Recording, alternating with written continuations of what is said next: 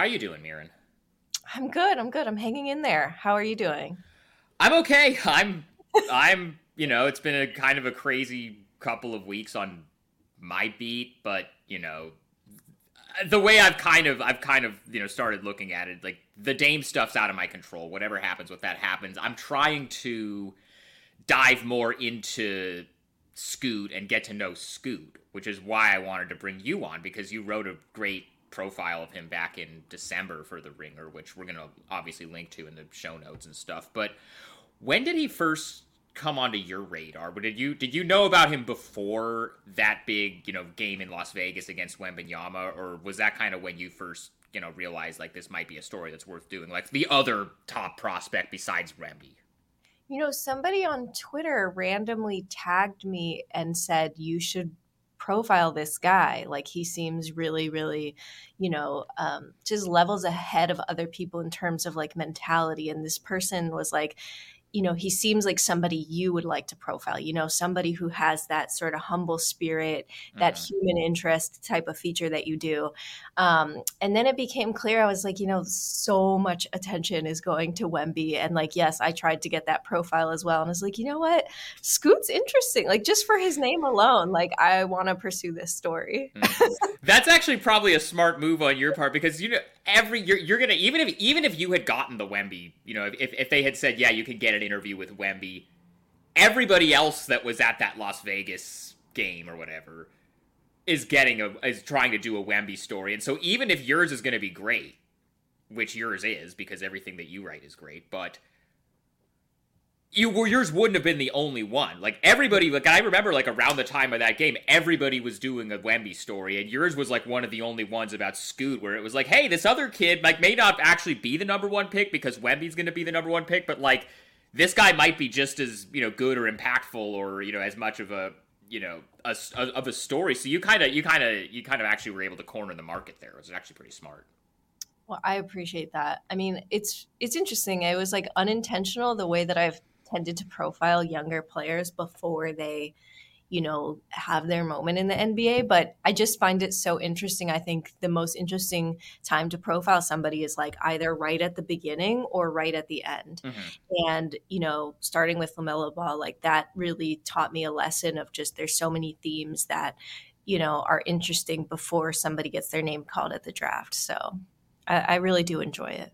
Well, the LaMelo thing, that's actually kind of an interesting parallel to this Scoot story, because they're both guys, and obviously like LaMelo has his whole, that was a whole other thing where like his dad took him and his brother to Lithuania, and like that, you know, was, was, a, was a whole thing, and he was like trying to start his clothing brand, you know, all, all that stuff. But yeah, they both, you know, whether it was, you know, LaMelo going to Lithuania and then playing in Australia, where you also went to profile him a second time, or Scoot, you know, working around the clock to graduate high school in three years so he could sign a two-year deal with the G League Ignite. Both of them kind of took these unconventional routes and weren't just, you know, I'm going to go to college for a year and then, you know, go to the N B A. And they both kind of, you know, t- took these sort of different routes, which, you know, it's been very hit and miss whether that kind of stuff works or not. I mean, it's worked out pretty well for LaMelo because, you know, he's had a pretty good N B A career so far. And it seems like Scoot is completely set up for, you know, everything. Everything is there and everything is in place for him to also be really successful.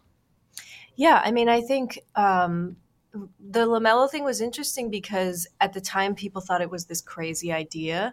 Um, but then you started to see more and more alternate routes. And, you know, I am of the person that believes like, when something is different and something is unique, you should gravitate towards it instead of feeling, you know, uncomfortable and questioning whether it will work. Clearly, like, these things are here to stay. So um, it gave me such an education on, you know, hey, I think alternative paths are more of the norm. And I think that, honestly, to your first question, is really what made me interested in Scoot, because at that time, you know, people forget about that entire narrative. It was right. So unique for him to leave high school and do this. Like, that, the alternative path was his quote storyline. You know, now the storyline is like, oh, second to, you know, Wemby and all this stuff, and will he work with Dame? But really, the original thing was like, does this guy really think that he can do this? You know, he got an offer from China at age fifteen. What's going on? Like, is he really that good?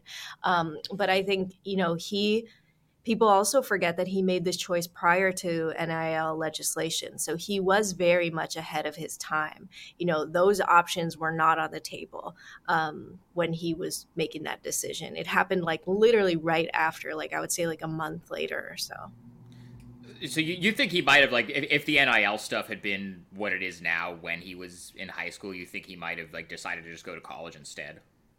I don't know if I would take the leap and say he would have done that, but I think and, – and the reason why I say that is because he had sisters that did play in college, and they taught him how, you know, you really don't have a lot of autonomy when you're playing Division I ball. Your life is really – you know, just what they tell you to do, and you're more of a body than a human being. So I think even if they had N I L, he still had that sort of education in the back of his mind. Um, but certainly I think it could have added to the conversation. I mean, that absolutely is a factor. And, you know, any prospect has to consider that.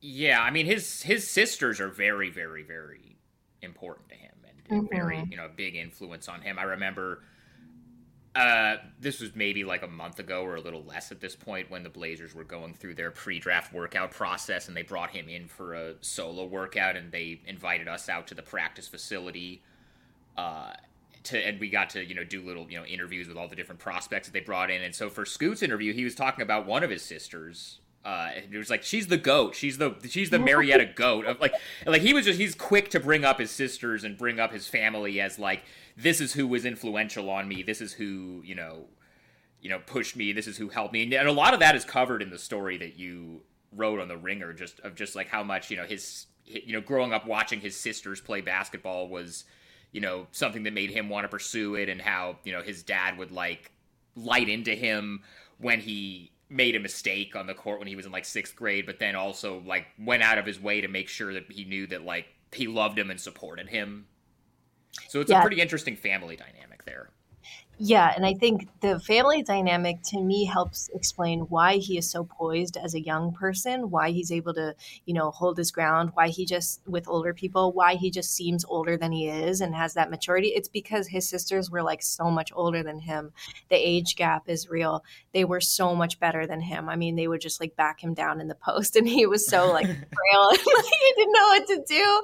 And, um, you know, I think like when you are just when you have a big family like that, and there's always a sibling to play with, that you don't you don't feel entitled, you don't feel special, because there's just so many of you. And I think he really um, he learned humility from going against them. And his dad was really, really hard on him. And I think he had that kind of like pro coaching or whatever from a young age. And so that's why he always played up. That's why physically he looks so N B A ready. Um, and he did as a young person, just because he started so much earlier than a lot of kids. It's really incredible seeing him up close, because he's he's only six two, so he's not that big for a, a point guard. But, you know, we stood right next to him when he came into Portland for his workout. He is built. You know what he's I'm saying? A, That's what he, I mean. Yeah, he's built like a linebacker, but yeah, he's a he point guard. Develop, yeah, exactly. Like I and I want to. That's what I was referring to. Is like yeah. he, he looks like he has that. And it's interesting because, you know, as you, you know, detail also in the story, the originally the sport that he wanted to play was football. And I, I, I saw another, you know, because I've been reading and watching all kinds of Scoot stuff since they drafted him to try to kind of get a feel for his personality and his game and stuff. And there was another interview that he did. I forget which one it was, but he did an, another a podcast that he was on like a couple months ago, where he was talking about how originally he thought he was going to go play football at the University of Oregon and then play for the forty-niners. And then, you know, as you kind of point out in the story too, like ninth grade or like high school was when he kind of decided like, okay, football is maybe not the sport I want to focus on. Basketball is the one that I really love and that I want to take seriously. Do you have any insight into when and how and why he decided that basketball was the thing to do? Because a funny thing in your in the story was in I, I think it was like fifth grade or something when he was first starting to play basketball, and you said he hated it. Like when did he first go, when did he first grow to love it, and then how did that then go from, if you know this, like I mean I'm sure I'll ask him this when I start actually talking to him and getting to know him, but I was wondering if you were able to, can I kind of glean when that transition was from like, oh, I hate this, I don't like this, to, oh, I actually love this and I want to devote my whole life to this. Yes, and I would also add just that tennis was in the mix too. And yeah, you like, have that in the story. Better. Yeah, and so I was like, whoa, you know, um, I love the fact that he hated basketball at first. And um, it's so funny because you contrast that with football. He would be in his like football uniform ready at like six a.m. and he would just be waiting on the stairs and doing his like, you know, cheers. Like he was so amped up even uh-huh. before he had his cereal. So to get a sense of just like where basketball was on the hierarchy early on. Um, but I think it was those games against his sisters. I think he's so competitive that he didn't like losing to them. And I I think that that encouraged him to keep coming back. And the more he got better and he could hold his own and do better, I think he started to love it more. Um, and I think his dad could see the potential that he had. And I think Scoot, instead of being discouraged by getting yelled at, I think it just made him fall in love with it further. So I think like maybe like mid to late middle school is when basketball became like the focus and the thing that he could see himself doing. Um, and to be honest, I think it was also that offer from China, which was like the first pro opportunity that came at like fifteen. And I think that solidified in his mind, like, oh, there's a future for me in this sport. Like I could really take this somewhere.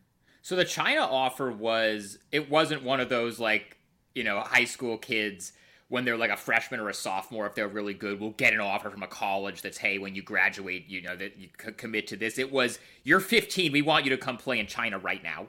Yeah, it was a Chinese team. Yeah, and he was like, oh, yeah, of course, like, I'm going to go. Like, in his mind. And then without without thinking about it, he was like, oh, this this professional team wants me. I don't care where in the world it is. Let's go to. And then his parents were like, hey, wait a minute. Maybe maybe you should actually think before you make this life-changing decision.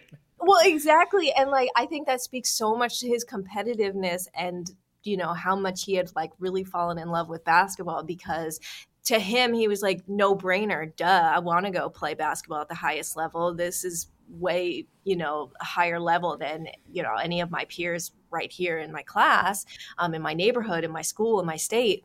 Um, and his parents were like, you're really young. You know, you have to like actually live there.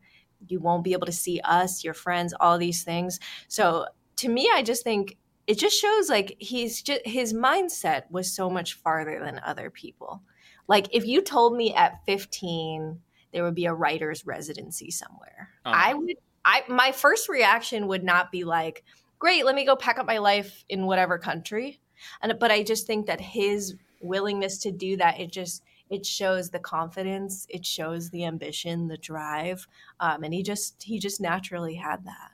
Well, but at the same time, you can probably relate to, you know, whether it's, you know, something related to like what you want to do for your career or just some idea that a friend of yours has, and like, hey, let's go do this, and then you take it to your parents and you're like, hey, my friend suggested we do this, let's go do like the, I think this is what we're gonna do, and your parents have to just be like, whoa, okay. Sit like, down, think about yeah. this for a second.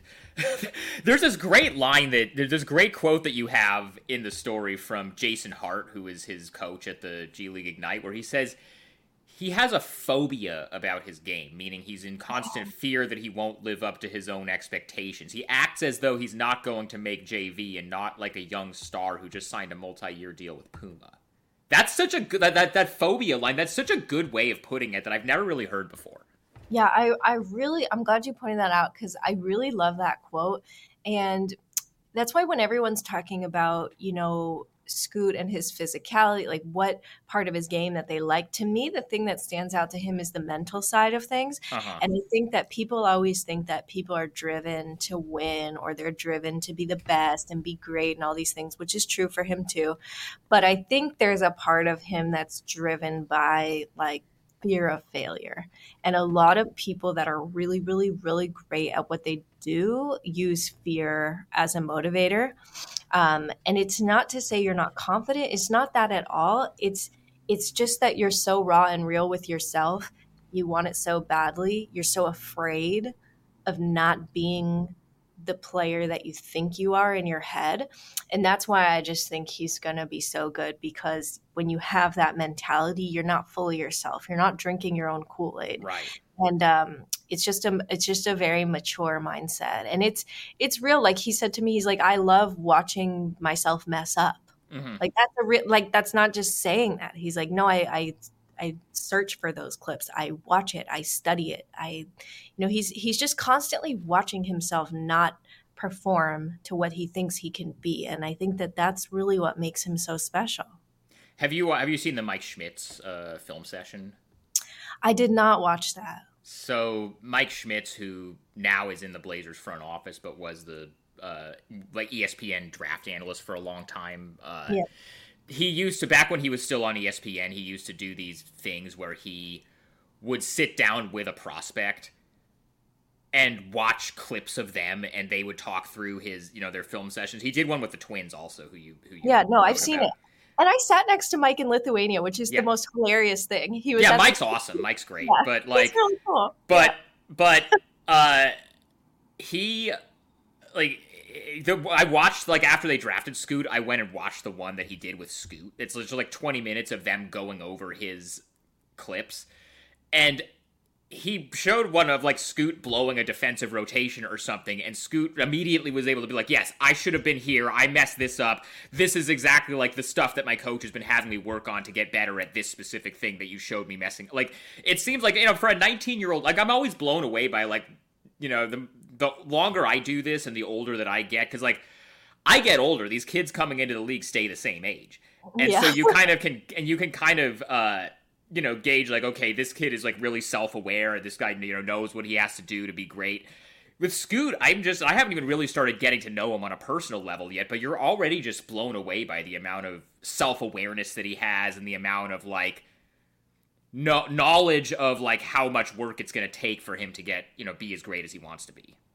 Well, and not just those qualities, but about defense. There's uh-huh. so many people his age that don't even think about defense. Like, it's just, it's not, you know, it's the age old thing. Oh, he'll figure it out. Like, he'll learn. But mm-hmm. Scoot, Scoot's already thinking about defense. I mean, I was there for, like, the film session with the team where Coach Hart was, like, basically saying, like, you should have been there. And so, he, you know, Scoot, for whatever people want to say about the G League, whether they think it's a good path or not, like, Scoot was very complimentary of how he learned a lot while being there. And I think particular attention was paid to his defense. Mm-hmm. So I just think it's not just that he's, you know, picking apart his weaknesses. I think it's that he's studying both ends of the floor, which also, like, really separates young people. Yeah, I mean, he, he's he's talked before, I, some other interview, of, it wasn't in yours, but it was some other interview of his that I read, where he talked about, like, he's studying Drew Holiday for how to be a good defensive yeah. guard. It's like, okay, nineteen-year-old kid talking about studying Drew Holiday's defense. Like, that's right. that's a good sign that even even if he, you know, physically is never able to get, you know, that good at defense, the fact that he's that age and he's already talking about, like, this is what I want to study, this is what I want to focus on. Like, right. the mental right. stuff is such a big part.